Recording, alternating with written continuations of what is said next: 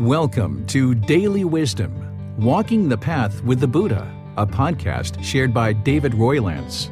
This podcast is dedicated to guiding you to completely eliminate the discontent mind and the suffering it causes by attaining enlightenment.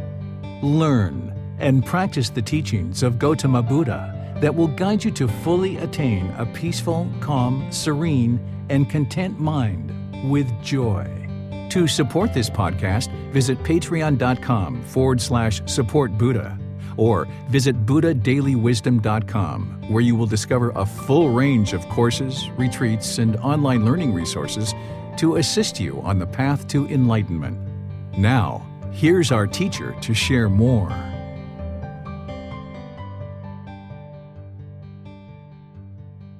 Sawadee Hello and welcome to Daily Wisdom Walking the Path with the Buddha.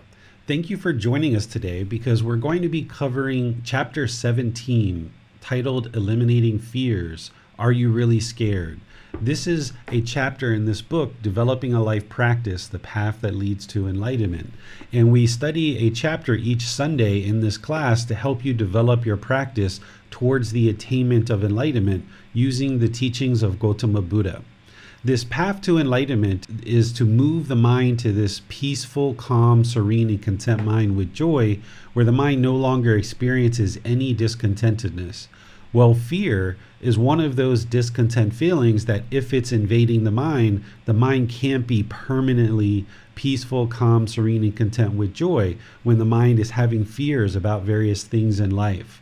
So, what I'm going to do in today's class is help you, and possibly even for some of you, remind you of what fear is and how it's produced in the mind, what's causing this fear, and how to actually eliminate it. This is something that doesn't get discussed until chapter 17 because there's some unique ways to practice in order to eliminate fears all the things that I've already taught you so far in terms of helping you to eliminate discontentedness, all of that still applies and that still needs to be practiced in order to eliminate fears. But there's some very specific things that we can do with fears in order to actually eliminate them from the mind.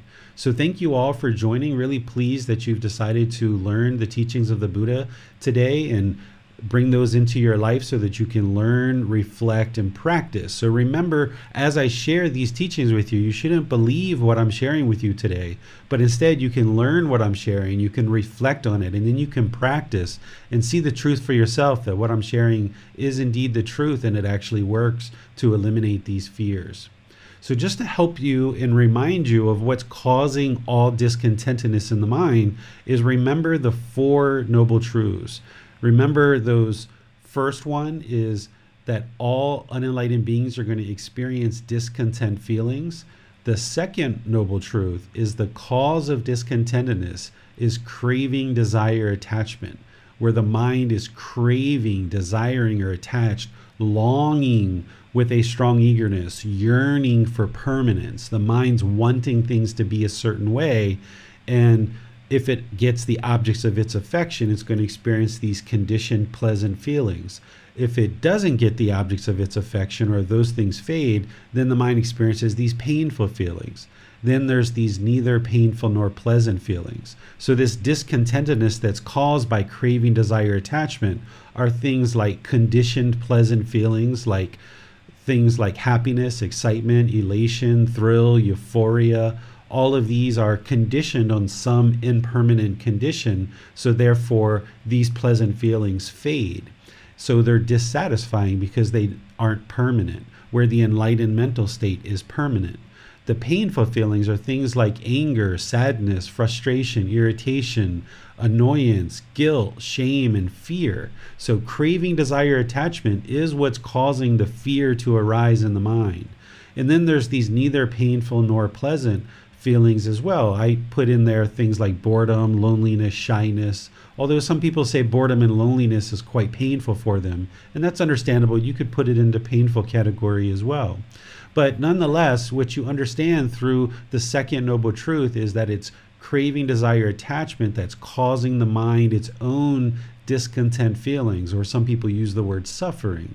But I don't use that word, I use the word discontent discontented or discontentedness, where the mind is shaken up, it's uncalm, it's unsteady. And then the way that we eliminate this discontentedness from the mind is we practice the third noble truth, which is to eliminate discontentedness. We need to eliminate the craving, desire, attachments. We need to train the mind to let go and no longer hold on to things so tightly. And that's where we use breathing mindfulness meditation. We use generosity in order to train the mind to let go, let go, let go, so it doesn't hold on so tightly. And that's kind of a nice generalized training to help the mind eliminate all of its discontentedness.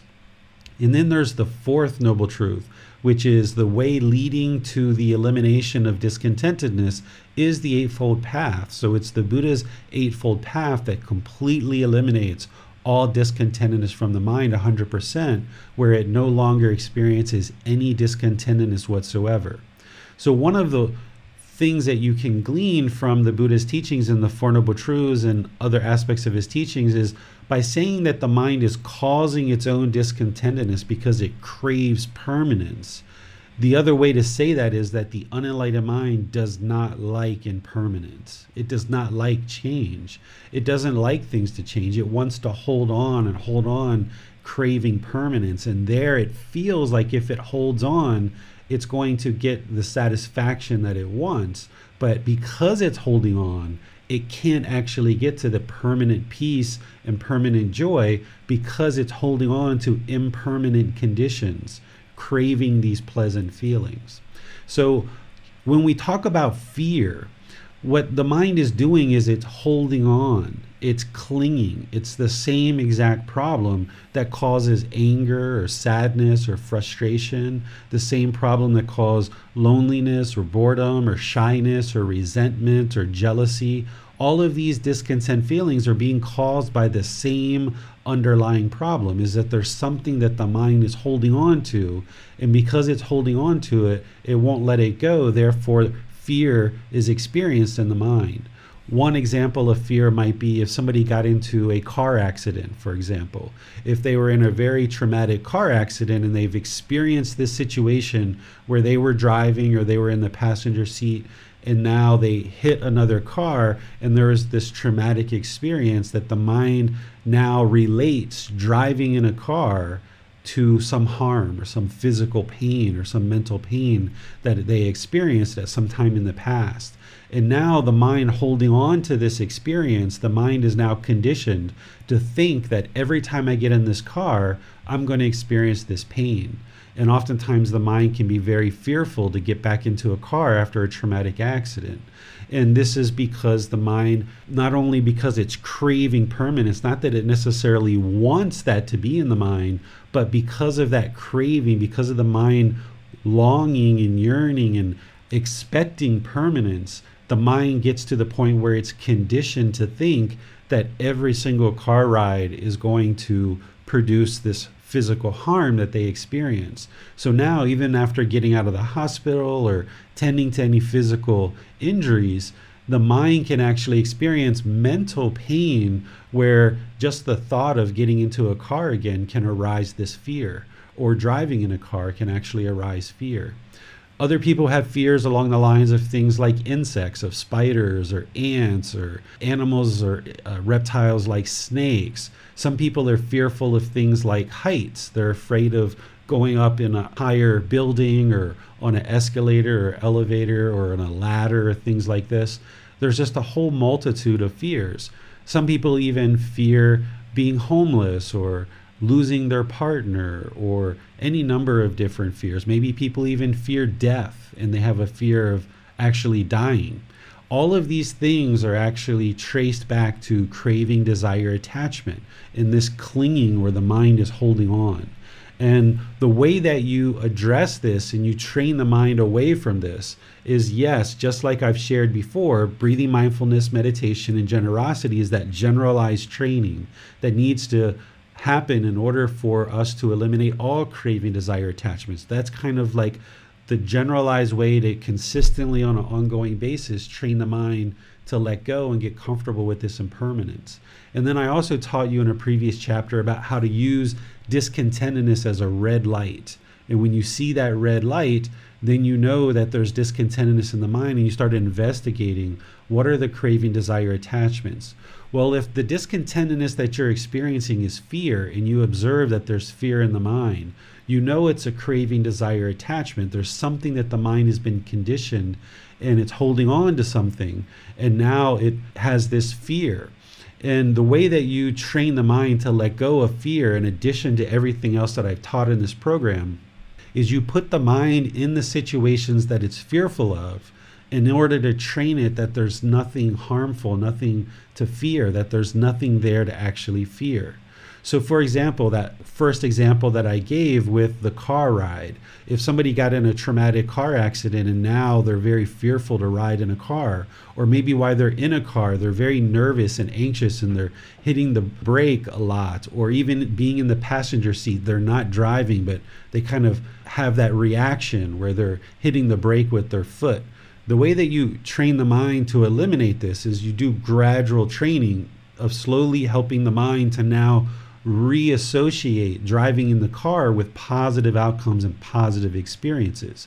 So while there was maybe one particular car ride that ended in an accident that caused a lot of harm, the mind is holding on to that experience in the past. And now what we've got to do is we've got to train this mind to let go of that and replace it with positive experiences. So what you would do is you would find somebody that you trust that can drive the car. You would sit in the passenger seat and then you would go on kind of like neighborhood roads, kind of on a slow drive around the neighborhood. And you would be in the passenger seat and just kind of deal with any emotions or fears that come up. And you can just observe that there's nothing fearful about riding in a car and that this person you trust is driving the car and they're just slowly driving and kind of allowing the mind to gradually acclimate to being back in the car again and associating it with a positive experience. And then now, after you've done that, maybe that's your first training session. The second training session, maybe you do the same thing, but now your friend goes out on kind of a busier highway where there's more activity and more cars moving around, stoplights and things like this. And that's maybe the second time. And you kind of slowly, gradually acclimate the mind to being back in this experience and that it didn't end in a crash or a painful experience. Then maybe you move to the point where you're driving the car on neighborhood roads. And now it's just slow neighborhood roads, and you're kind of getting acquainted with that. And then maybe on a fourth session, you go out on a busier highway. And of course, you take this at whatever pace it needs to be. You know, you might need to do some of these sessions more than once rather than progressing just one through four you might need to do them several times and this gradually starts to release the negative conditioning that the mind has of associating being in a car with this painful experience to now you can see that you can go out in a car you can travel for 10 minutes 20 minutes 30 minutes what have you return back home and you did that safely and the mind is comfortable with that and now it starts associating this traveling in the car with a positive experience. Or if you have a fear of spiders, for example, some people have a fear of spiders. If you have this fear, then what the mind oftentimes wants to do with all of these fears is it wants to practice aversion. The unenlightened mind that is untrained and undisciplined thinks that if I'm afraid of something, that if I push this away from me and I never see a spider, then I will be pleased with that. I will be satisfied. I will be content. But the problem is is that we can't permanently eliminate these things. Any of these things that the mind's fearful with, if we just push it away with aversion and kind of put a wall between us and that thing, thinking we're never going to experience that, then the mind is still holding on to the fear. It hasn't really addressed the real problem. But because the unenlightened mind, the untrained mind, doesn't understand the real problem is craving, desire, attachment, this clinging, then it thinks the way to solve the problem is to push these spiders out, never try to see spiders, or push away this car ride. I never want to get in a car ever again, or I, am never going to get in an elevator. I'm never going to go up in a high building. The mind thinks that that's going to solve the problem, but it's just burying it. It's like putting the dust under the carpet. So, what you do rather than avoid the situation and practice aversion is you put the mind in the situation that it's fearful of. Just like we did with the car ride, something like a spider you would then put the mind in a situation where it needs to view spiders. So you do this gradually. Maybe you use a magazine or maybe you use the internet and you start looking at pictures of spiders and it might be kind of fearful and you feel the fear and maybe it's hard for you to look at them at first, but you kind of gradually train the mind to get comfortable looking at pictures of spiders, for example. Once the mind is acclimated to that over multiple sessions and it feels content and peaceful, it's like, okay, it's just a picture of a spider. No big deal. It's not going to hurt me. There's nothing here to hurt. It's just a physical body. It's just a mind looking at pictures. They're just pictures on the internet or pictures in a magazine. Once the mind gets comfortable and acclimated with that, where it's no big deal, now you move on to going to maybe like a museum or something like this where they have preserved spiders and now you kind of see a spider that it's not alive, it's behind some glass, it's been preserved, but there's no way that it can harm you. And you kind of look at those for several different times, to kind of train the mind to be comfortable with it. Maybe even reach out and touch the glass as if you're touching the spider, training the mind that this is nothing to be fearful of. Then, after you get acclimated with that, the mind gradually gets comfortable. There's contentedness and peacefulness. No longer is the mind trying to push it away. Now you maybe start viewing spiders in its natural habitat. Maybe there's places around your house or places in the forest or around your yard where there's spiders that congregate and you can start looking at spiders there. And you can just observe them. You don't have to touch them. You don't have to grab them. You don't have to pick them up. But just look at them and appreciate them for another being and realize that you're not causing that spider any harm whatsoever so therefore, the spider isn't going to cause you any harm. That's the natural law of karma, that when you're not harming it, it's not going to harm you. So this is the way to gradually acclimate the mind and train it to no longer hold on and cling to any negative experiences.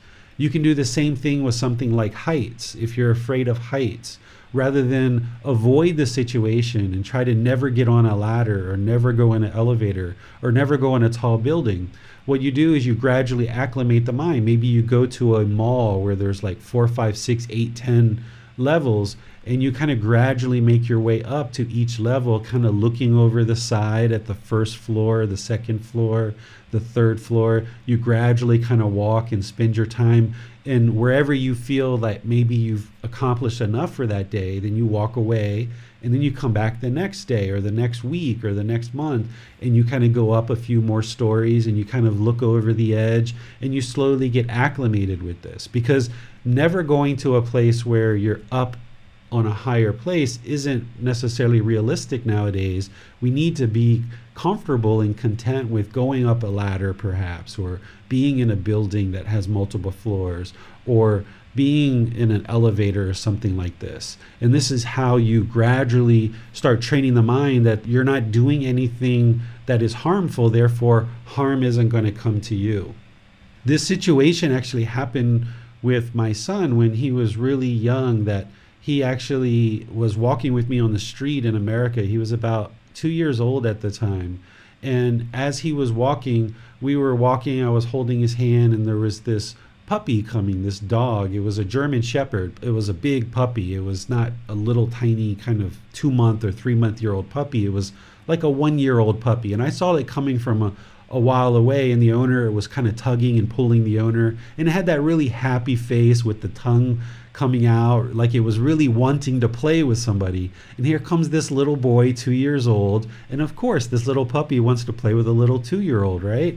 So as we were walking, it was only a matter of time where we got close enough and this little dog this puppy jumped and lurched at Bailan and Bailan screamed and he you know grabbed onto me and I picked him up and this dog eventually went on with its owner. But this was imprinted in Bailan's mind from the age of 2 so by the time we moved to Thailand here about a 6 months later a year later I started observing that he was afraid of dogs. Whenever he was around dogs, he was afraid of dogs. And by the time he was about six or seven years old, I observed that he was still really afraid of dogs. And I asked him if he understood why he was afraid of dogs. And he said, no, he didn't. He never remembered what happened when he was two years old, but this was imprinted in the mind, and the mind was clinging to this negative experience that he associated this dog lurching at him and jumping on him and licking him as a negative experience. So therefore his mind clung to it and held on to it. So the way that I helped him to get over that is to bring him around dogs and help him gradually pet dogs and spend time with them and walk them on leashes and things like this. And gradually over time, he let go of being fearful of dogs. He was also afraid of the dark at one point. I'd observe that whenever he would walk up the stairs, if I turned off the lights, he would cry and cry and cry. So I gradually needed to help him get acclimated that there's nothing harmful about the dark. So what we would do is we would sit on the floor, we would turn off all the lights, we would play a little game and see how long we could turn the lights off, and then we would turn them back on. And there were certain periods of time where I let him be sure that he was controlling the lights, so he felt like he was able to turn the lights on at any time that his mind felt like he needed the light, he would turn it back on. And gradually over time, over multiple experiences, we got to the point where he could walk up and down the steps, he could be in a room where it was dark. He could be in the bathroom alone with the lights off and things like this. So the mind has to get acclimated to these different experiences that it's fearful of. And certain things that you're afraid of, you might not actually even remember why you're afraid of it. It might have been an experience from your childhood. It could have been an experience from a previous life that the mind is holding on to and clinging on to this experience. And you might find that there are certain things that you're afraid of in this life. And while breathing mindfulness meditation, generosity, and all these other teachings that I've shared are going to slowly help you move towards eliminating fears, there's something very specific that we need to do with fears in order to truly eliminate the craving, desire, attachment. So in the situation with the lights, Bailan was craving, desiring, clinging, wanting there to be light. He has this mental longing strong eagerness, wanting the light to be permanent. So when he experienced that impermanence of the lights being dark, the mind didn't like that, and that's where the fear arose. Or in a situation where somebody is scared of spiders, their mind is craving, desiring, attached, it's yearning, it's longing, it wants to never see spiders. It, that's the permanence that it's craving. So when it sees a spider, that's the impermanence that the unenlightened mind doesn't like. So it arises this fear and it associates this experience with something harmful is going to happen.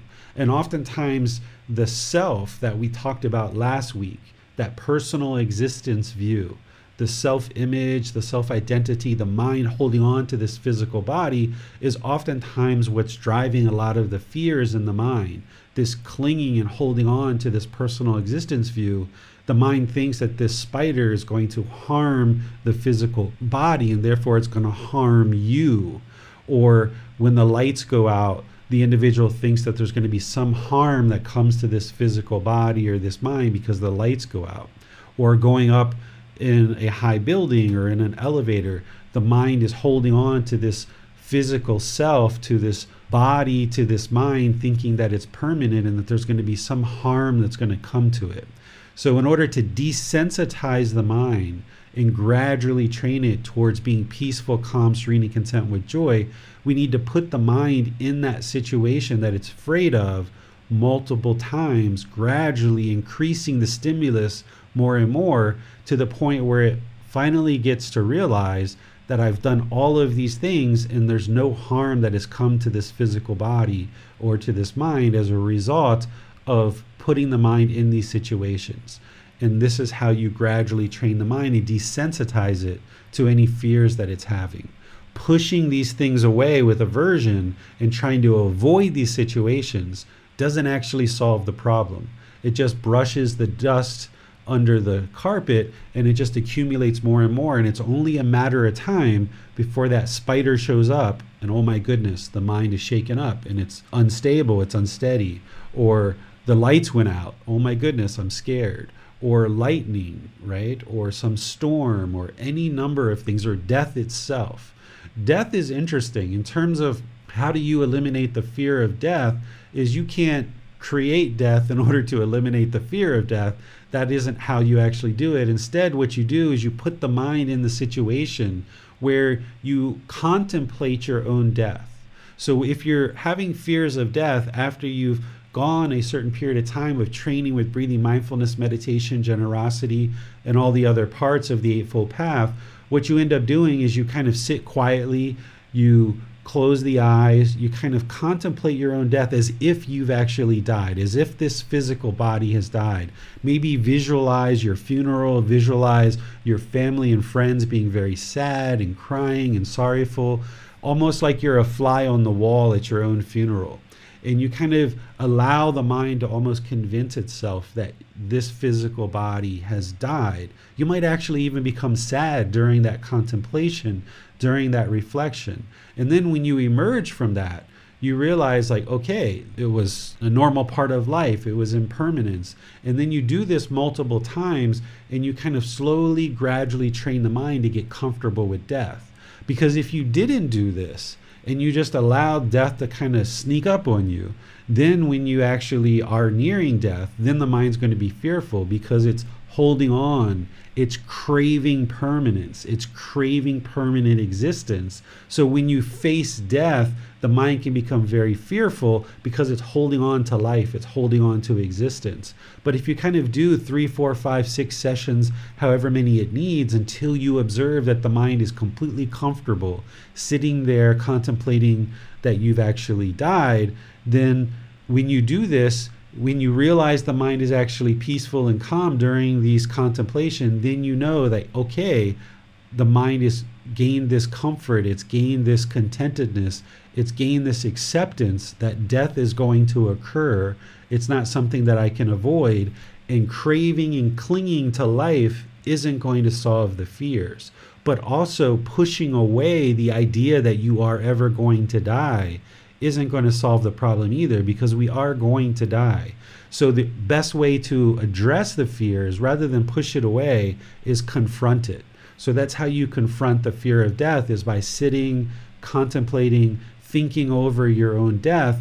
And if you have other people close to you that you're afraid of mom dying or dad dying or grandma or your life partner or even your children, if you can't even fathom your child dying while you're alive and how difficult that might be for you.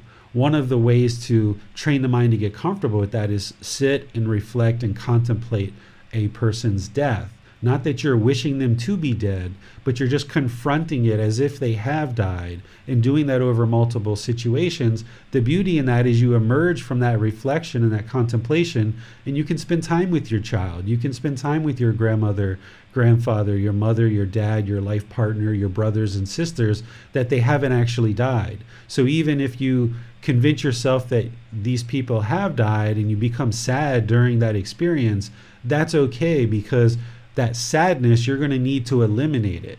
And you'll eliminate it as it starts to arise in the mind, and then you get to spend time with these people. And not only does it help you get comfortable with their death, but it helps you to eliminate any kind of attachment you have to that individual as well.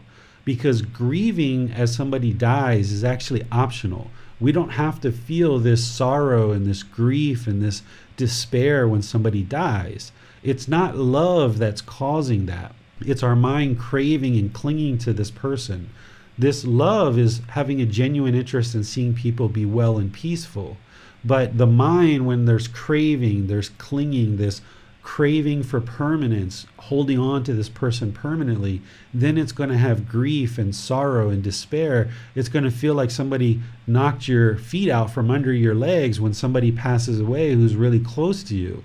But if you can confront this, during life now and why they're alive, it really helps you because then someday when they die, if they die during your life, then you've already confronted that over multiple experiences. So you'll see that it won't affect the mind in the same way. You may even be able to experience appreciation and gratitude for this person rather than having any sorrowful feelings or despair at the time of death. And as you're going through that process of training the mind to understand that okay this person has died and now that's just impermanence. There's nothing wrong or bad about somebody dying. It's just part of the natural laws of existence and how things progress in this life. If we're born there's going to be death. And there's no need to be afraid of death if you understand how to eliminate the craving, desire, attachments, and you understand the wholesomeness that you're doing in the world, you don't necessarily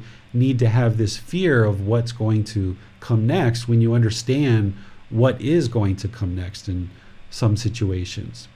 So, what I'd like to do is just kind of pause here and take any questions you guys have about anything that I've shared so far that you can understand what I'm sharing with you in terms of what causes fears and understand how to eliminate the fears. And one of the ways that you guys might choose to ask questions is you might share certain fears that you are actually experiencing. If you know there's certain fears that you have in the mind, you can share what those fears are. And then I will help you put together a plan of how to confront these fears, address them so that you can eliminate them from the mind. The way that you can do this is through Facebook, YouTube, or Zoom. Just put those into the comment section. Our moderators will see that and be sure your question gets asked during the class. Or you can electronically raise your hand and ask any questions or follow up questions that you like. So feel free to ask any questions about anything that I've shared so far, or even share some of the fears that you're experiencing, and I'll help you understand how to eliminate them. Hello, teacher. Is there a quick fix to force the mind to be content in these situations instead of this gradual process of exposing the mind to these uh, fears? There's no quick process for anything as it comes to training the mind. It's always a gradual progression. There's oftentimes in today's society, we're used to quick fixes, right? You've got a headache, take a pill, 30 minutes later, the headache's most of the time gone, perhaps or we're used to you know i'm hungry let me go get some fast food let me eat and boom you know i solve the hunger really quick. So we're used to these kind of quick things especially with internet with electronic devices. We have lots of quick expedient things that are happening around us more so than during the lifetime of the buddha. You know when you traveled from town to town during the lifetime of the buddha it was basically walking. That's what he did. He walked. Or you know people had certain carriages to kind of carry them, but it was very slow compared to today's standards. So people understood that things took time during the lifetime of the Buddha, that the mind is gradual training. But today, with so much quickness and fastness around us, we oftentimes think that everything should be fast, everything should be quick. But in reality, the way that the mind functions is it functions with gradual training these fears and this accumulation of conditioning of the mind, this accumulation of pollution in the mind, it happened gradually over the course of this life and previous lives. So it's not going to be able to be eliminated quickly. But when you start meditating, doing breathing mindfulness meditation, and practicing the other aspects of the Eightfold Path, you should start noticing some improvements pretty early. Like you'll notice some improvements to the condition of the mind, certain things that made you angry before they will kind of make you frustrated now. It won't be as fierce of anger as it was in the past. And gradually that'll diminish to maybe an irritation or an annoyance, eventually getting to the point where, hey, that same exact thing that used to create such anger and rage in the mind no longer has that. It's just the mind's completely peaceful when that same exact experience happens. So you know you're on the right track in terms of training your mind. So fears are the same way that you can't just get in a car one time and eliminate the fear if somebody's holding on to a fear of riding in cars or you can't just look at one spider and just immediately eliminate all fears of spiders so the mind has to be gradually trained to observe that there's nothing harmful that's going to happen to you by looking at spiders and that usually will take multiple sessions for the mind to do that and then once you realize that the mind is very peaceful, calm, serene, content with joy. When you're looking at a spider and you've overcome that fear, then you can look at what other fears are in the mind, if any, and then address it in the same way. So once you understand this methodology that I'm sharing with you about how to address fears, you can apply it to spiders, you can apply it to riding in a car, you can apply it to your children being afraid of the dark. You can apply it to heights. You can apply it to death. You can apply it to all of these different things that the mind might be fearful of, helping you to transcend that and eliminate the fear, but also helping other people. If someone has a question around you that is curious about how to eliminate fears, then you can eliminate that and share that with them of how to eliminate it because you've done the work to see the truth of how this actually works yourself. But it's always going to be a gradual process.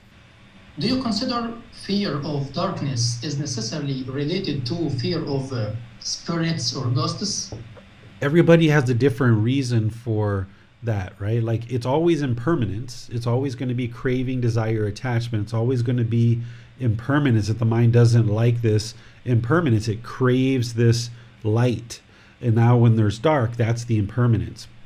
If someone's had negative experiences with spiritual entities that are dark or devilish or unwholesome, and they've allowed fear to come into the mind because of that, then they're going to associate the dark with that.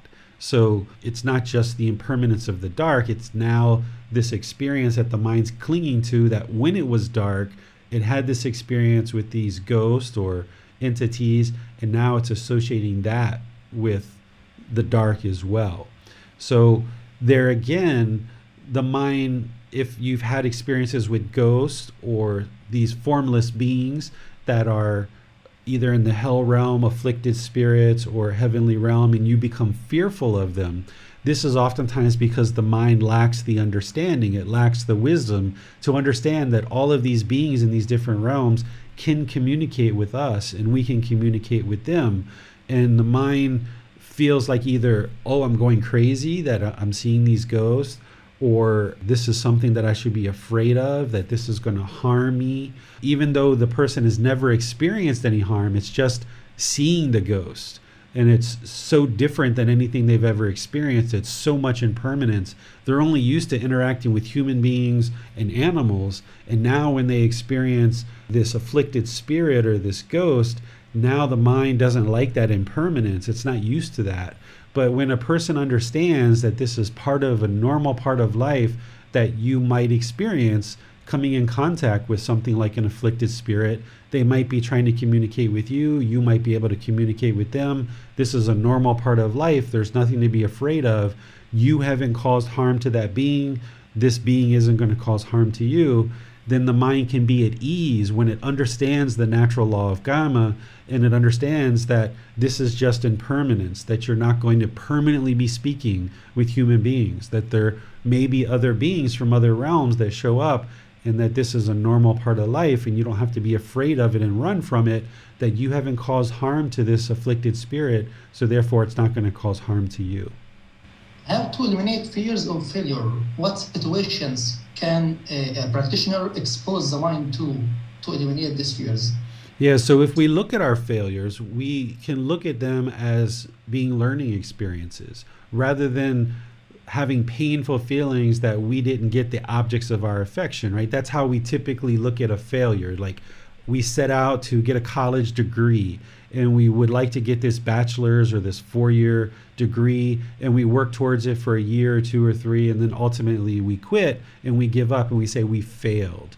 Well, there was a lot of learning that you did in that process. You didn't ultimately achieve the goal of the four year degree, but that just wasn't what you chose to do. You chose to do other things. So rather than looking at it as I failed and having this stigma that people in your family or friends or society might want to place on you that you failed, you didn't get your four year degree. Well, there's many things that every single human being has not accomplished, that they set their eyes on, they set their objectives on, and they didn't accomplish that goal. But that doesn't mean that it was a failure. That means that you learned a certain amount of things, you progressed to the point where you felt was helpful, and then you just chose to do something else. But there was a lot of learning in that experience. Every single goal and objective that we set our eyes on and our mind to achieve, we're not going to achieve it because if we did, that would be permanence. If every single goal that we ever set, if we absolutely obtained every single goal that we ever set, that would be permanence and it doesn't exist. So we have to train the mind that if we progress towards a certain goal and we stop short of that, that isn't a failure. That's a choice that we're not going to pursue any further. And we've learned a whole lot in that process. And it's okay to progress to a certain point realize that, okay, this isn't for me, and I'm going to redirect my focus in this other direction. So there's many things that we set our eyes on, we set our goals and objectives to achieve that we might choose to move away from. But it's when people might berate you or talk negative to you that you feel those painful feelings arise. You feel the sadness or the fear that arises or the frustration.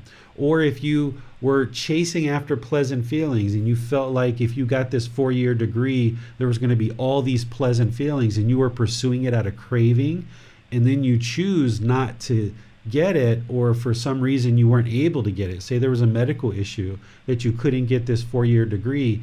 Now because the mind was chasing those pleasant feelings to get the four-year degree now it can't get it. So it's going to experience these painful feelings of fear. So understanding that it's this craving desire attachment that is causing the mind to chase after these pleasant feelings. And when it can't get it, it's going to experience the painful feelings. That can help you to see that this fear that's arising is because of the craving desire attachment. And you can let go and choose to no longer pursue this objective. You can make a choice, a logical, intelligent choice to not pursue this goal anymore. Even though three years ago you thought with 100% certainty you would like to get this four year degree maybe after two or three years you've changed your mind. And that's impermanence. The struggle and the difficulty comes in is when you're in your two or third year and you feel like you don't really want to go forward for this four year degree but you just push yourself and push yourself because you're afraid of your family telling you all these negative things that you're a failure or you're afraid of your friends or other people berating you because you didn't accomplish the goal that you set out for three years ago, right? So we need to train our mind that we can set goals, we can work towards that goal, and then we can let go of that goal as well. So, for example, for me, you guys may not know, but I was married prior to my current wife.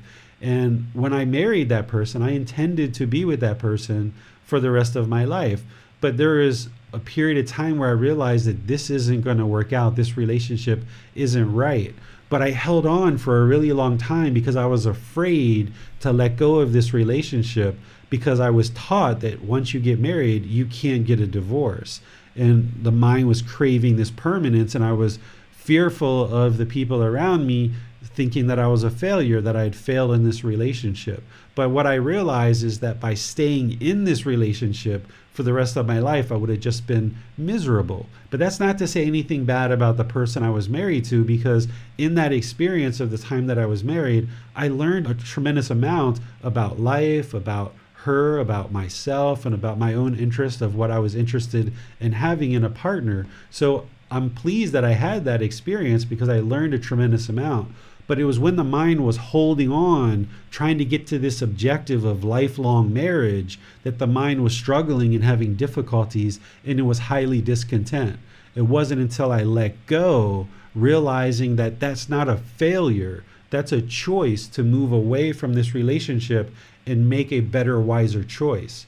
When I got married the first time at age 27, I didn't know the things that I knew about myself at the age of 33 by the time that I was five or six years into this marriage, I learned things about this mind and what I'm interested in having in life that I didn't know at age 27. So the decision that I made at 27 turned out that it wasn't the best decision for me, but that's only because I learned more along the way.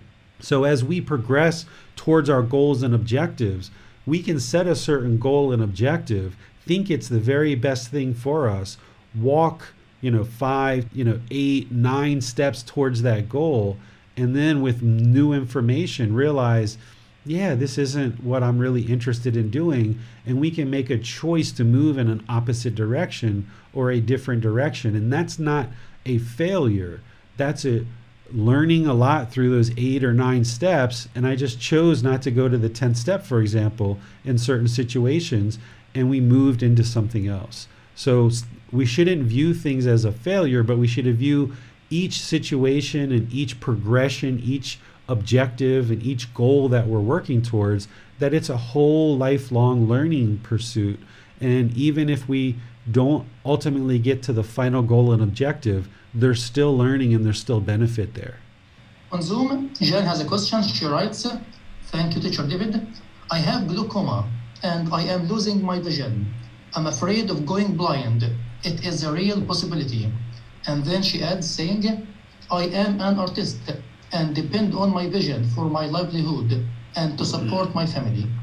So, this is where you start making wise decisions towards what could potentially happen because eyesight isn't permanent even as we age. Even people who have certain eyesight and they can see as we age, eyesight deteriorates. So, we're all going to kind of have a deterioration of our eyesight at some point.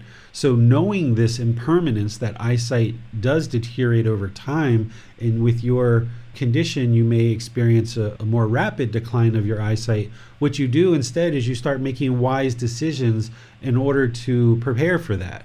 So maybe you need to get other skills in terms of how you take in information and learning and certain way of supporting yourself and livelihood while you have your sight now rather than hold on to this livelihood that you currently have you may need to change right? Because painting and being artistic is wonderful and it's great that you probably enjoy that and you've made a certain livelihood for yourself but you have to be willing that at some point you may have to let go of that or redirect it into something else something like maybe pottery or manipulating clay or something like this something more with the hands that doesn't necessarily require as much sight. Of course it would be wonderful if you had sight doing something like pottery, but those things can also be done without it as well. So you need to find other ways to progress towards a livelihood, and doing that now while you have eyesight can be really helpful. So that way, the mind isn't shocked by this impermanence. That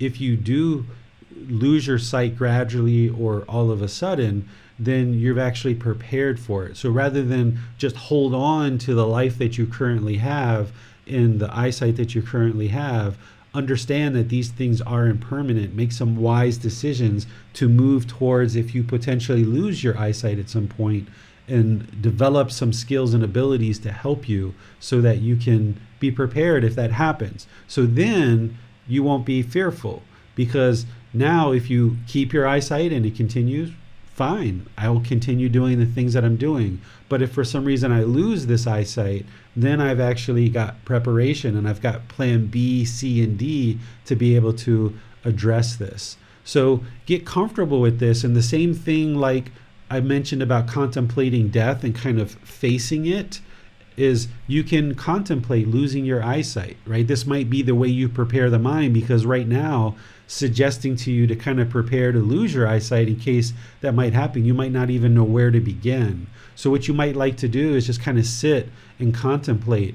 Imagine losing your eyesight and what would you do and how can you progress? And it might take you multiple sessions, it probably will, to help you kind of start to visualize the kind of life and livelihood that you can use in order to sustain your life without your eyesight. And gradually over time, as you reflect on this and you contemplate it, you're confronting the idea that you may lose your eyesight at some point. But then in that contemplation and that reflection and confronting it, you're also helping the mind to develop plan B and C and D so that you can be prepared should it ever happen. Sometimes fears are really painful and strong. So one is not able to expose the mind to them. So maybe for some people, talking to strangers, uh, talking in front of people, uh, they are unable to take the first step. What's your advice for this? You have to do this gradually. You have to do it slowly and do it in situations where you feel comfortable. So if you've got a friend who's very comfortable talking to someone who you don't know, someone that they don't know, then maybe you go with that friend and you kind of be their sidekick for a little bit. And you guys go out in a park, and your whole objective is just to have fun and enjoy the day. But part of your objective is to talk to people that you don't know. And maybe you just sit on a park bench together and then you look over and just mention something to the person, oh, it's such a beautiful day out. Or you kind of observe the qualities of your friend who's very comfortable and unshy to talk to someone who they don't know, observe the way that they conduct themselves and kind of borrow from what you see. And then you kind of incorporate that right there with the person that you trust and the person that you know. You have that person there with you, and you kind of gradually learn to do that when they're with you. But then over time, when you go out into the world, gradually get comfortable with talking with people that you don't know. And this is where the mind needs this gradual training that you're not going to be able to just jump out and be the most sociable person that ever existed. You're going to have to gradually break through this wall. And this is where the Eightfold Path is really, really helpful. And everything comes back to the Eightfold Path because that mental discipline that the Buddha taught is part of right effort, right mindfulness, and right concentration that if you're aware of the mind in a situation and you're aware of this shyness coming up in the mind, rather than shy away and move in the opposite direction, which is what the unenlightened mind is going to want to do. That's aversion. It's pushing this situation away. When you observe with mindfulness or awareness of mind that shyness is coming up in the mind, then you apply right effort to abandon the unwholesome and arise the wholesome. So this practice that I'm sharing with you about confronting your fears, whether it's shyness or anything else, it comes back to the Eightfold Path that where you are aware of any fears arising in the mind because of mindfulness, then you apply right effort to then put the mind in those situations and gradually acclimate it and desensitize it to whatever it's fearing. And the mind can realize that, hey, I talked to three people today, or maybe one person that I didn't know. And over the last week or two or the last five years, I haven't talked to anybody that I don't know because I'm so fearful. But today I talked to one person. So you know what? Tomorrow my goal is going to be two people. And then tomorrow you talk to two people. And then, okay, now I'm going to go up to three. And you kind of increase this gradually. And you start training the mind that there's nothing to be fearful of. But when you talk to those people that you don't know, you can't have any expectations whatsoever. This is one of the reasons why the mind becomes fearful of talking to someone you don't know because maybe you've said hello to somebody in the past thinking that you were being so polite and so kind and respectful and you said hello or how's your day going? And they're like you know and they're kind of aggressive with you. And now the mind is associating talking with someone you don't know to this negative experience that you had in the past so if you're going to try to break through shyness and talk to people that you don't know, you have to be sure that you don't have an expectation that they're going to respond to you in the way that you want them to respond. So when you go out and you say hello to somebody or you make a, a certain comment about the weather or whatever, just kind of small talk, don't expect them to reciprocate with you. They might actually be shy and fearful too. So it might take 10, 20 people before someone is actually polite and kind, friendly, and respectful to you back.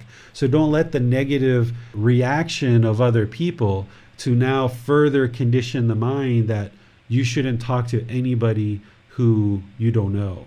So be sure that you don't have expectations of the people that you're going to end up saying hello to or interacting with in order to break through your fear or your shyness. In a discussion about fears, someone shared that when she is focusing on what she's doing, reading a book, for example, when someone enters the room, suddenly the mind is shaking. So, what kind and what's the reason for this kind of fears? The person who's reading the book, right, has the fear. Well, it really all depends because this is where each mind is unique, and you can't say someone who's reading a book, someone walked in, this is the problem. You can't just come up with one permanent answer.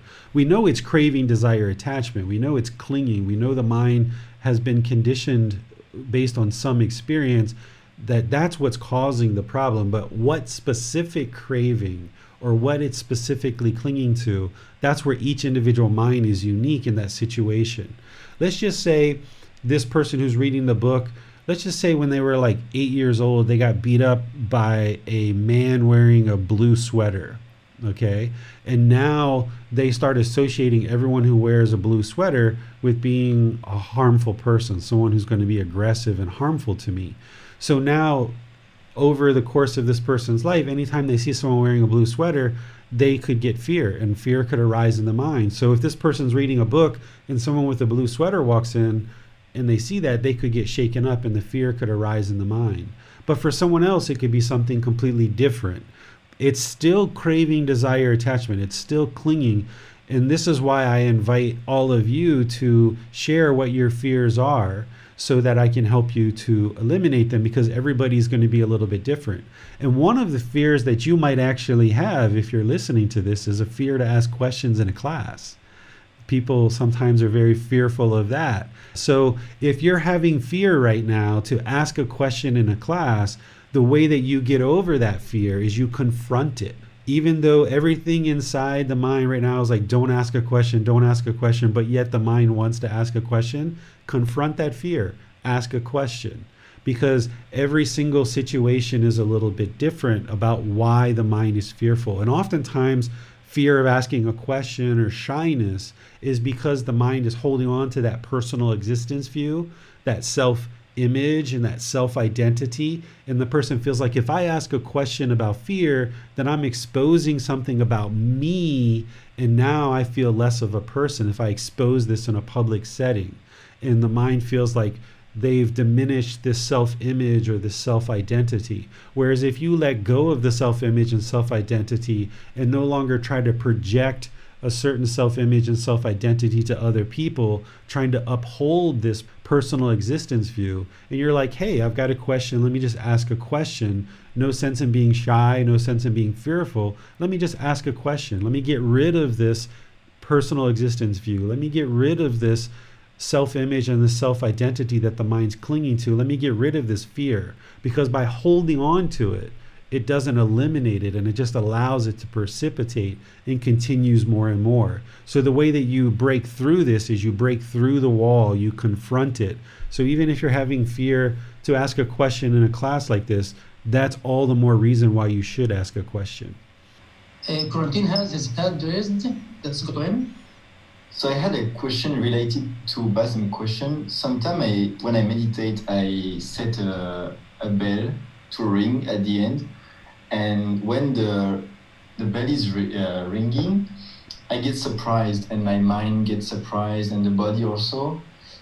And is that surprise related to fear? Uh, i feel that is maybe the mind is attached to concentration or is attached to a certain state state of mind or a certain a certain silence when it get um, when it disappear because of the of the bell? Maybe the mind get discontent? Yeah this is the impermanence that the mind doesn't like because it gets used to that silence during meditation and now there's this impermanence of this sound coming and now the mind gets shaken up because of the sound so if you tend to meditate in uh, mostly silent settings and environments where it's fairly silent and still the way to acclimate the mind and desensitize it is you go into environments where there is sound. Maybe on a busy street, at a bus stop, maybe there's places where you can meditate where there's kind of things going on around, and you introduce some sound into the meditation. Even some people, if they would like to do it at home, you can maybe pull up a YouTube video that is just like street sounds, right? And just play that in the background while you're meditating in your own home and kind of acclimate the mind that it's not always going to be silent, that it's not craving and clinging and holding on to the silence so that you're not startled when you hear something like an alarm. So that's how you confront it and desensitize the mind. Well, on Facebook, Parikshit has a question. He writes, Venerable teacher, the procrastination of doing works due to the fear of making mistakes when doing work how can we deal with it? That's one that you have to break through, right? You can't procrastinate and do nothing. And you have to understand that you will make mistakes, right? You can't be permanently perfect at this point because that would be an enlightened being who would maybe do things uh, without certain mistakes in terms of what they might be working on. But even still, if an enlightened being was uh, writing out a phone number, for example, they're going to make it a mistake writing out a phone number because they can't permanently write out the phone number exactly correct because that would be permanence. So with the mind craving permanence, wanting to never make a mistake, it's craving that permanence, it's clinging, right? Therefore, it's afraid to actually do something. So you have to train the mind to be comfortable with impermanence and know that this is a natural part of life, that you're going to make mistakes. The goal would be that you do things slowly and consistently and gradually so that you minimize mistakes and that you do that with concentration. But there's still going to be a certain level of mistakes. That's what we all experience as part of the universal truth of impermanence. You can't run from impermanence. So procrastinating isn't going to eliminate the mistakes because this universal truth of impermanence tells us there's going to be mistakes. So even in procrastinating, there's going to be mistakes there too because of the universal truth of impermanence. So you've got to break through that and just realize that you can't cling to this permanence of wanting no mistakes, that there are going to be mistakes. And when you observe that there's mistakes, you just address them and you move on and you learn from those mistakes. On Zoom, Nick has a question. He writes When someone gets startled, what is the craving?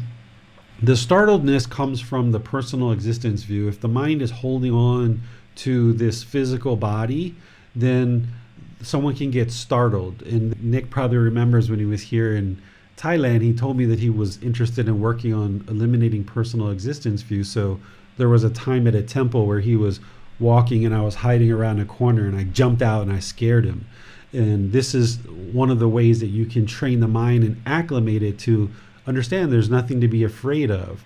Because an enlightened being, if you did that same thing, if you were hiding around the corner and you jumped out and like, rah, an enlightened being isn't going to be startled because they're not holding on to this personal existence view. They're not holding on to this body. That sound that comes at them that produces fear in some people's minds, their mind is already acclimated and trained of impermanence. They won't jump and get startled by that situation. So the mind is uncomfortable with the impermanence of maybe a sound if somebody's trying to scare you. The mind is holding on and clinging to the physical body as the personal existence view. So this is how you acclimate yourself is if I was you, Nick, I would have Christina and Jackson and others to scare you multiple times, be hiding from you and jump out and try to scare you because that's going to help the mind to get acclimated to the impermanence of sound and get acclimated to letting go of this personal existence view. Because as long as the mind holds on to it, it's going to keep getting fearful and, and get startled. And this is the way that, as a community, remember the Buddha taught to have confidence in the Buddha, to have confidence in the teachings, and have confidence in the community. And this is how a community helps each other is that you know nick if you go to christina and jackson and other people in your life and say hey if you guys would like to have some fun and try to scare me over the next couple of weeks, you know, go for it. You know, have fun. And this is the way that community members can help each other to overcome some of these challenges. Nick, continue writing. Uh, or the gag when someone hides and jumps out at another for a quick scare. Is it a fear for existence? Yeah, it's the mind clinging and holding on to this physical body, thinking something harmful is going to happen. It doesn't like that impermanence of the sound, right? And hearing certain sounds. You're, you're, the mind's kind of, you're just walking down the hallway and rah, somebody jumps out in front of you. The mind's not used to that impermanence. So the way that you train the mind to do that and get used to that is give everybody full reign to to scare you as much as they like eventually you get to the point where you've just sensitized the mind and it won't be fearful and it won't be fun for them anymore because you won't get afraid. This is the same thing uh, like if somebody's very ticklish right? This is a sensitivity to the body. These are the six sense bases nick that if somebody's very ticklish the way that you train the mind to stop being so ticklish is you tickle them a whole lot so you'll find that with Bailan, I just tickle him all the time, different times. I'm always tickling him. And as I'm tickling him, sometimes I'm suggesting to him, you know, train your mind. This this isn't ticklish. You know, train your mind to remain calm and content, even though daddy's tickling you. So I'll kind of desensitize the mind that this contact with the physical body doesn't need to arise these pleasant feelings, these conditioned pleasant feelings And without my family realizing what the Buddhist teachings were, they did that with me growing up. And I got to the point where I used to pee my pants, they would tickle me so bad. And I would be embarrassed and I would be wet and I have to take a shower. And I kind of got tired of doing that. So I trained the mind growing up to no longer be ticklish and this is how you desensitize the mind is by getting tickled. Then you train the mind to not be shaken up when somebody's making contact with the physical body. So all of these different situations like this you can train the mind to be steady to be stable and content even when somebody's tickling you. It seems that in some cultures there is a fear of certain numbers or certain colors. What may be the craving the craving in this situation this is conditioning of the mind where somebody's taught you like okay you know whenever you see the color red this is bad or if you see a black cat you know bad things are going to happen to you or something like this. This is the mind being conditioned just like when Bailan was walking and this dog jumped out and there was this negative experience there's this negative experience that grandma or grandpa or your brother or your sister your mom or dad imprinted into the mind that if you see a black cat, this is bad luck and horrible things are going to happen. Or if you break a mirror, you know, you're going to have seven years of bad luck. I don't know if they have that one in Egypt, Bassem, but in America, some people tend to teach people this. If you break a mirror, you're going to have seven years of bad luck. This is all folklore. This is all legend. This is all myth. There's nothing supporting that whatsoever.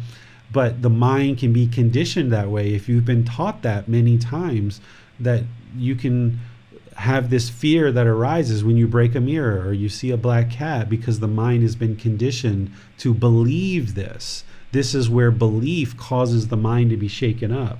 But you can see in situations where you've seen a black cat or you've broken a mirror that nothing harmful has happened to you in the way that it's said. So there you can see the truth that it's actually true reality that the true reality is is that you can see a black cat and everything's completely fine. There's nothing that's going to cause you harm, or you can break a mirror and nothing's going to cause you harm. So you have to look at the truth and let go of this conditioning, let go of these beliefs that people have imprinted into your mind. And growing up, there's all these imprints that we've been given in our mind, and now the mind is clinging and holding on to these imprints. So that's what the craving is. That's what the clinging is, is that you heard mom tell you that if you break a mirror, you're going to have seven years of bad luck.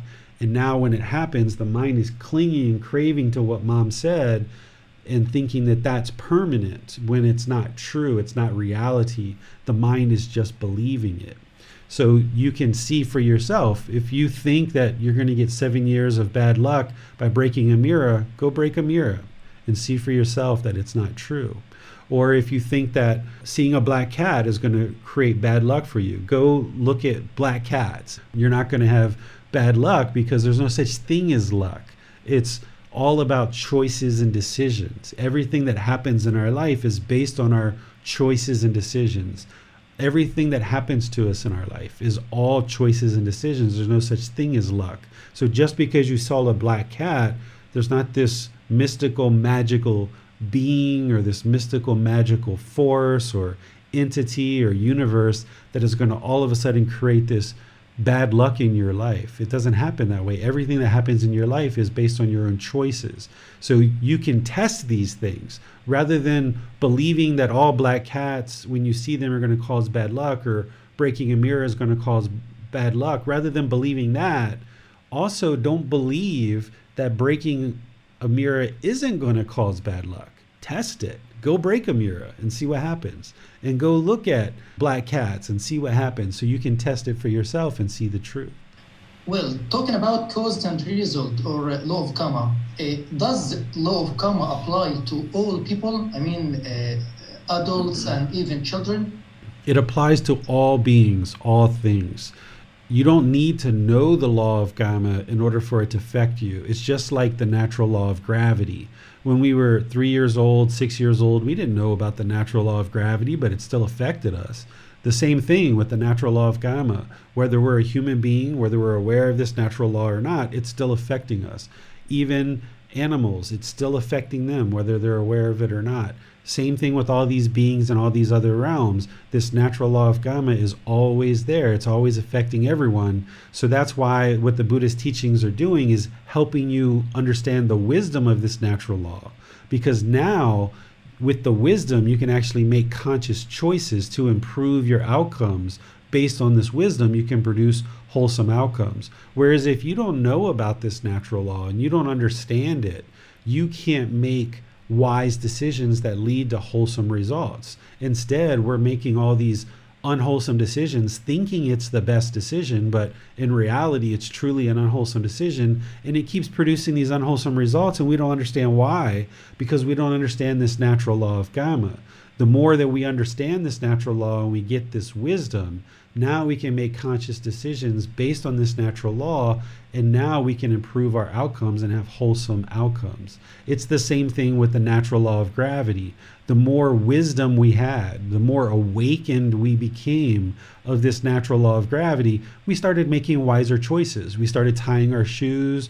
We started looking at the sidewalk when there's bumps and there's uneven surfaces. We started putting our nice things in places where animals and little children couldn't touch them and break them. We started realizing this natural law of gravity. We started having this awakening. We started having this wisdom that was coming into the mind. And now we functioned with this wisdom and we made wiser choices that produced better outcomes. And it's the same thing with this natural law of karma that the more you understand it and the wisdom in this natural law, now you can make wiser decisions that lead to wholesome outcomes. And part of the wisdom that I'm sharing with you in today's class is that this fear that comes into the mind, it's shaking up the mind, and the mind can't be peaceful, calm, serene, and content with joy as long as there's fear.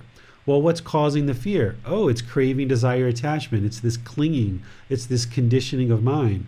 Okay, that's the problem. Well, how do we eliminate that? Well, instead of avoiding the problem, instead of avoiding the situation, which is what the mind's going to want to do, the unenlightened mind thinks that that's what it's going to solve the problem. The wisdom of these teachings is that you should confront the problem, put the mind in that situation so that it can become acclimated and desensitized. And now you don't believe what I say, you're learning it, you reflect on it, and then you go practice it, and you see the truth for yourself that, oh, yeah, I used to be afraid of spiders, and I did this kind of gradual training that David talked about and yeah now i'm not afraid of them anymore. Or i used to be afraid of heights and that would really shake me up and i would feel all these strange feelings when i would get into a position where the body was so high. And then now i've desensitized the mind to that and, and now i can feel completely peaceful. So you see the truth for yourself that it actually works. I've had six year old students learn this content and train their mind to eliminate the fear of heights on their own. So what I'm sharing with you, it's not really complicated. That's why I don't have any visual aids to share with you today. I don't have any slides because it's based on things that you already know and it's really not that complicated. It's just putting the mind in the situations that the mind is afraid of and gradually train the mind that there's nothing to be afraid of here. This is completely peaceful as long as you're not causing harm to other beings harm isn't going to come to you. So you consider the fears experienced in the mind as unwholesome karma for the past and the steps the gradual process that one can do to eliminate these fears is also a wholesome karma? Yes, so when we say that fears is unwholesome karma returning to us, it's important to understand that Karma is the results of our decisions. This fear that you're experiencing isn't punishment for things that you've done in the past. That's not what the natural law of karma is. The natural law of karma is cause and effect. It's the results of our decision. So the cause of the fear is that your mind is holding on to craving, desire, attachment. It's clinging. That's the cause. And the effect is that when there's craving, desire, attachment, there's going to be discontentedness. And in this situation, the discontentedness we're talking about is fear. So that's the results of your decisions. So for your decisions, because the mind was lacking wisdom, and it didn't understand that craving, desire, attachment is what causes discontentedness. Because it lacked that wisdom, it's been continuing to hold on to this craving, desire, attachment. So therefore, it keeps having these fears over and over and over again. It's the cause and effect, it's the results of your decisions. But now, with this wisdom of these natural laws of existence, and you start to understand that it's craving, desire, attachment that is arising these discontent feelings like fear, now you see the cause and effect relationship of that. And now you understand that in order to eliminate this craving and this clinging, I need to practice breathing mindfulness meditation, generosity. I need to put the mind in these situations so that it can be desensitized to these experiences. Now you practice that and you see the truth for yourself. And that's where now with this wisdom that you've brought on board, you now improve the results of your decisions. This cause and effect is no longer there. Where before there was this craving that was causing this effect of fear, now you've eliminated the cause. You've eliminated the craving, desire, attachment by putting the mind in this situation. So now the fear no longer arises. So that's how you produce wholesome karma. All unwholesome results, all unwholesome karma is going to come from craving, anger, and ignorance, or the unknowing of true reality. All wholesome results, or wholesome karma, is going to come from generosity, loving kindness, and wisdom. So, here in this situation with fear, what we're doing is we're taking this unwholesome karma that's being generated because of craving in this ignorance or this unknowing of true reality. We're now transforming that through practicing the wholesome root of wisdom. By gaining wisdom, now you can work to eliminate that craving and that ignorance that's producing the unwholesome result of fear. And now, by arising this wholesome qualities of mind of generosity, loving kindness, and wisdom, now the mind can experience improved results. The mind can experience this wholesome results that the fear is eliminated, that the mind is now peaceful, calm, serene, and content with joy because we've eliminated these conditions of craving that is causing the fear. And from Marcia, she writes, Teacher David, I faint when I see blood or an injury in real life only. I have no control over this. Your view on this, please. Right now, you don't have control over it because you haven't trained the mind yet, but you can gain control over this.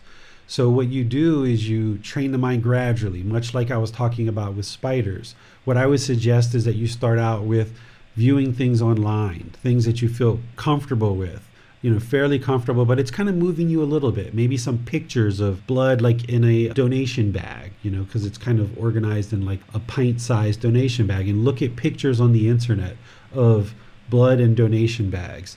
And then after you feel comfortable with that, then look at pictures of blood kind of being you know spilled out over the floor or on the table. There's different pictures that you can get of this.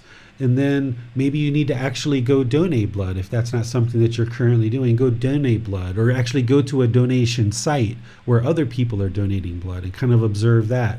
Ultimately working your way up to where you're donating blood gradually kind of desensitize the mind where you're starting with something small something minimal that is growth for the mind but it's not actual real blood like what you're experiencing now where you faint but instead start with something small that is growth. And then as the mind feels completely content and peaceful with that, then move to the next increment up.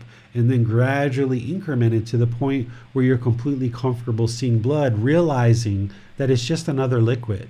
It's just another liquid. It's a certain color.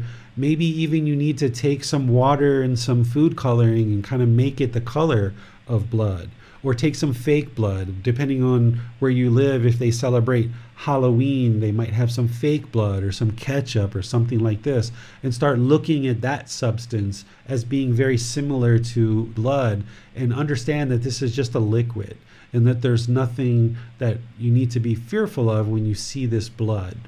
So you gradually increment the stimulus to the point where you're more and more comfortable with observing real blood in real life on Facebook, Amina has a question. She writes, What guidance is best for helping a child that is newly frightened of being in crowds? In the pandemic era, here in Italy, the first months of the pandemic had national mandates that children had to stay in the house and isolated. The result is that many children have become more comfortable being home.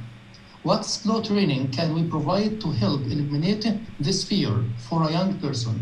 Okay, so the ultimate goal is to have a child be comfortable in large crowds. So, what you would like to do is throttle that back where maybe she becomes comfortable with just two friends or even just one friend and doing that a few times, going to the playground with just one or two friends, and then increment that up where it's three or four and getting comfortable with that, doing that multiple times, and then moving to six or eight or 10 and gradually incrementing it up until she starts realizing that it's completely normal and completely comfortable to be around larger and larger amounts of people and that when I do that, nothing harmful happens. But you start small and then you just gradually move it up over a consistent long-term period of time. Maybe you do this once a week or, you know, once every 2 weeks or something like that. And you kind of observe her bodily conduct, you know, her facial expressions, how she interacts. If she has any kind of concerns at any point, you're right there. Perhaps you can have her come talk to you. But then as she starts incrementing it up, maybe you walk away for three minutes or five minutes and you come back and that's okay and she starts feeling more comfortable with that. So you slowly start to increment the stimulus where maybe you're with her with smaller groups of people but then as you get closer and closer to larger and larger groups of people and you can kind of start stepping away that she starts feeling more independent and she's comfortable with being around these larger and larger groups of people. It seems that for some people, they think that it's easier to avoid these fears rather than uh, exposing the mind to these difficult situations. What's your advice for this kind of thinking?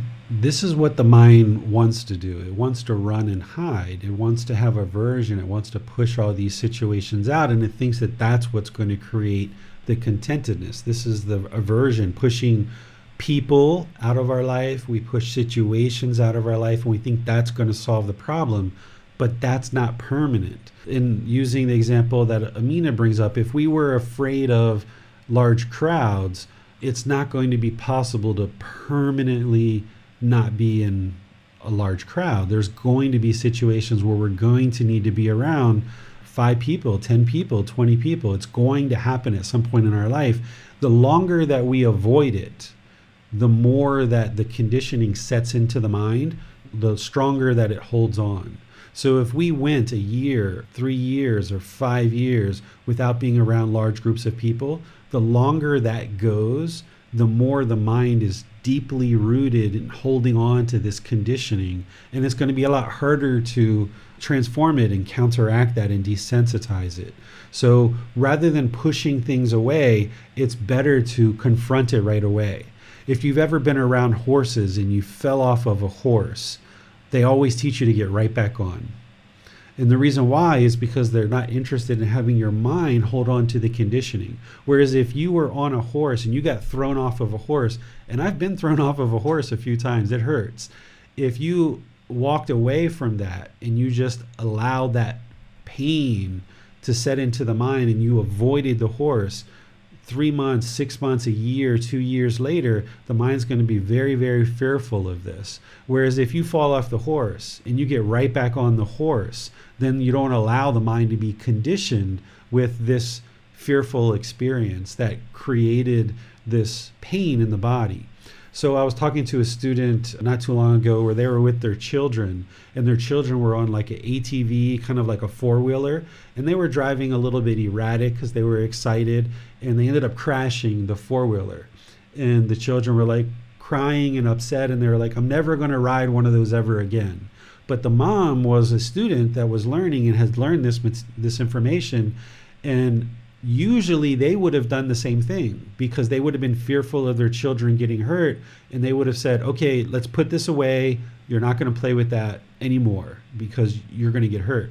But this student understood how conditioning of the mind works and how fear works and she heard her children say like i'm never going to ride one of those ever again. That's the aversion. And the mom said to herself okay well i guess we got to get right back into that ATV right back into that four wheeler and they need to ride this some more so that they don't allow that conditioning to set into the mind. So keep that in mind if a certain situation happens, if you feel the fear arising, the last thing you're interested in doing is avoiding that situation. You'd like to go right back if you can, as long as there's not like, you know, physical harm where you need to go get medical attention. You'd like to go right back into that situation so that you don't allow the conditioning of the mind to take root. So when I fell off of horses growing up, we got right back on. So therefore, I was never afraid of riding a horse, even though it hurt really bad to get thrown from a horse occasionally. We always got right back on the horse. And today, even though I haven't risen a horse for many, many years, if I needed to ride a horse for any reason, I would be able to do that without fear, even though there was experiences of falling off of a horse. So whenever you observe these things with yourself, that the mind has this fear arise, you should look to ensure that the conditioning doesn't set in because the longer it sets in for, the harder it is to uproot and get it out of the mind. So if you can confront it right away in the way that I'm explaining, that's best because then you don't allow that negative experience of falling off of a horse, for example, to set in the mind and now become this mental object where it now is much harder to uproot out of the mind. Thanks, teacher. No more questions. All right. So now that we've studied this particular chapter 17, Eliminating Fears, Are You Really Scared? The reason why I titled this chapter, Are You Really Scared? is because you're not really scared. The problem that you're actually facing is not the fear. The fear isn't the problem. And that's why people push things away. We think that the fear is the actual problem. The fear is the symptom. The fear is the symptom of the problem. The real problem is craving, desire, attachment, the clinging, the mind wanting permanence, this yearning, this longing. So you're not actually scared. The real problem is this craving, desire, attachment. That's what you're working to eliminate. And that's why we put the mind back into that situation and desensitize it so that this symptom of fear doesn't arise anymore. So the same cause, the same condition that's causing the fear, that symptom of fear, the symptom of anger, the symptom of frustration, the symptom of irritation, the symptom of guilt, and all these other discontent feelings that I talk about boredom, loneliness, shyness, resentment, jealousy these are all symptoms. The problem, as we talked about in a previous chapter, the problem is the craving, desire, attachment. That's the real problem. So don't run from the fear because that's just running from the symptom. What you need to do is you need to confront the cause, which is the craving, desire, attachment. The mind doesn't want to be in the dark. The mind's craving light. It wants to be in the light all the time. But then when it experiences this darkness, it doesn't like that impermanence. So, since it's craving to be in light, now you put it in the darkness and train it that you're not going to be able to hold on to this light all the time. Or the mind wants to crave and cling to being on the first floor of a building all the time. It doesn't want to go up to the fifth floor. So rather than allow it to cling and crave and be on the first floor all the time, put it on the fifth floor and train it that it's not going to get what it wants. This is where you almost have to treat the mind like this third entity there's this physical body, there's this mind, and then there's this person that's trying to train the mind. And where you see this mind clinging and holding on to something, you need to do just the opposite and train it that you can't have that all the time. Same thing if we're not talking about fear, if we're talking about the mind is always wanting chocolate cake, always wanting chocolate cake. It's clinging to chocolate cake. It just gets all these pleasant feelings from chocolate cake. Well, you know that chocolate cake isn't permanent. It can't have it permanently. So you need to train it to not have it sometimes, or to have ice cream, or to have apple pie, or something like that. So wherever you see the mind craving and clinging and wanting to hold on to something, this person needs to give it just the opposite and take it in the opposite direction and train it to be peaceful, content, and joyful in any and all situations. Even though it wants to cling and hold on to this, you need to sometimes give it these other things so that it can also be peaceful and content in those situations too. If you run from the fear, it's just going to maintain the problem of this craving, desire, attachment in the mind. And now that we've studied this chapter 17, the next chapter in the book is something that a lot of us have been taught to be fearful of. Chapter 18 is titled God's Creative Action. You have free will. This is a topic that we're going to be discussing next week on Sunday. During the lifetime of the Buddha, he taught about God and he actually taught about multiple gods because during his lifetime there was belief in multiple gods. So God doesn't play a central role in whether we attain enlightenment or not. But in order to progress on this path, if you have fear of God, for example, this other being, then you need to understand how to eliminate that fear. And here, this is how you eliminate it: is you confront it. So next week, we're moving into chapter 18, where I'm going to help you understand that if you're interested in having a relationship with God, how to actually do that. If you're not interested in having a relationship with God, I'm going to teach you how to do that and still get to enlightenment. The teachings that are on this path to enlightenment, they're not dependent on a relationship with God. You can have a relationship with God and get to enlightenment, but God doesn't determine who attains enlightenment and who doesn't. It's your own choices and decisions. And if you're not interested in having a relationship with God and you would prefer not to have this as part of your life practice, then I'm going to teach you how to do that as part of this path as well. So I'll help you either way.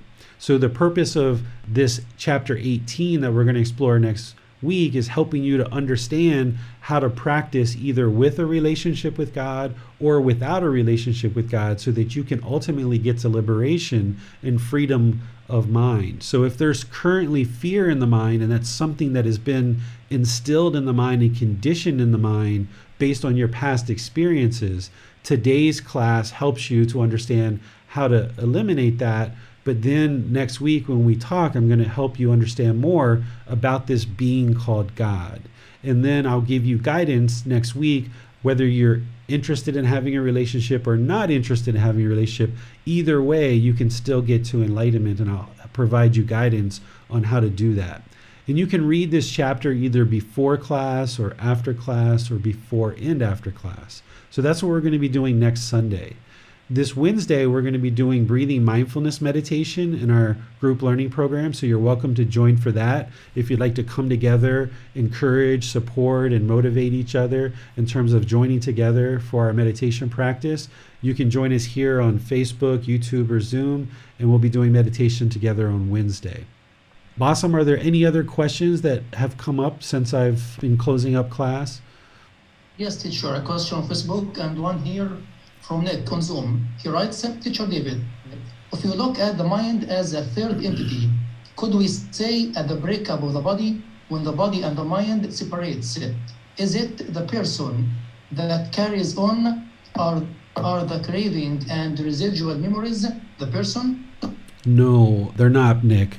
So what this relates to the cycle of rebirth, and we're going to cover this in a future chapter, but we can cover it a little bit here is when you have a being, say this being David, okay, and then say that I don't get to enlightenment in this life and I'm reborn into a future life, then what moves from one existence to the next is craving and residual memories. That's what moves to the next life. But there's a new physical body, there's a completely new mind, and there's that new person as well. Everything's completely new. There's nothing permanent that moves from one existence to the next.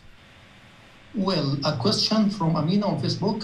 She writes So, when we can face fears, we eliminate them, turning into a more serious block or trauma. Is this right? Say that again, Bassam. Yes, sure. Uh, she writes When we can face fears, we eliminate them, turning into a more serious block or trauma. Is this right?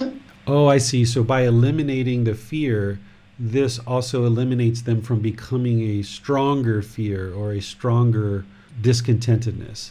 And the answer is yes, because craving, the way that it works is if you allow craving to exist in the mind, it grows and expands. It's like a wild bush or a virus.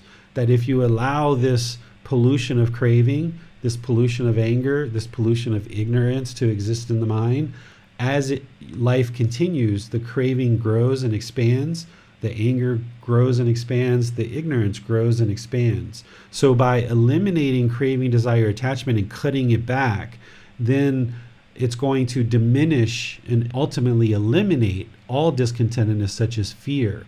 Where the more craving that's in the mind, the more profound that the fears are going to be. But by cutting back craving, desire, attachment, much like you're cutting back that wild bush, it's less likely to regrow.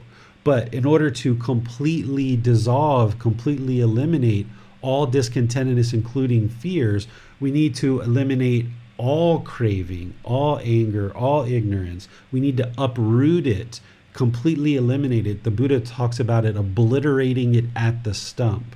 He talks about it as destroying craving. So we need to completely destroy it, uproot it.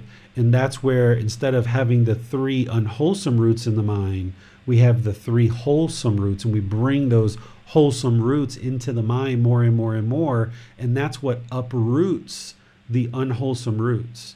So the more that you bring in generosity, loving kindness, and wisdom into the mind, it pushes out all of this unwholesomeness of craving, anger, and ignorance. And by you gradually working to diminish something like craving, this is why the discontentedness gradually diminishes over time because you're diminishing craving. But how did you do that? By diminishing ignorance. The more you diminish ignorance, you gain this wisdom through learning these teachings. You're gaining the wisdom by diminishing ignorance. You're bringing in that wisdom. That wisdom helps you to diminish craving. By diminishing craving and eliminating that, you're also diminishing and eliminating anger. And all of these things together are all getting pushed out and uprooted out of the mind while you're bringing in this generosity, loving kindness, and wisdom. Thanks, teacher. This is all for today. All right. So next week we'll be discussing chapter 18. On Wednesday, we'll be doing breathing mindfulness meditation. I'll see you in one of those classes, perhaps all of them. Until next time, have a really lovely rest of your day. Sawadee Thank you for listening to this podcast. To provide support for this podcast, visit patreon.com forward slash support Buddha. To access more teachings, visit BuddhaDailyWisdom.com. There, you will discover a full range of courses, retreats, and online resources to assist you on the path to enlightenment. Remember to establish a daily, consistent meditation practice, along with learning and practicing these teachings. A well developed meditation practice is the foundation in which to train the mind to attain enlightenment.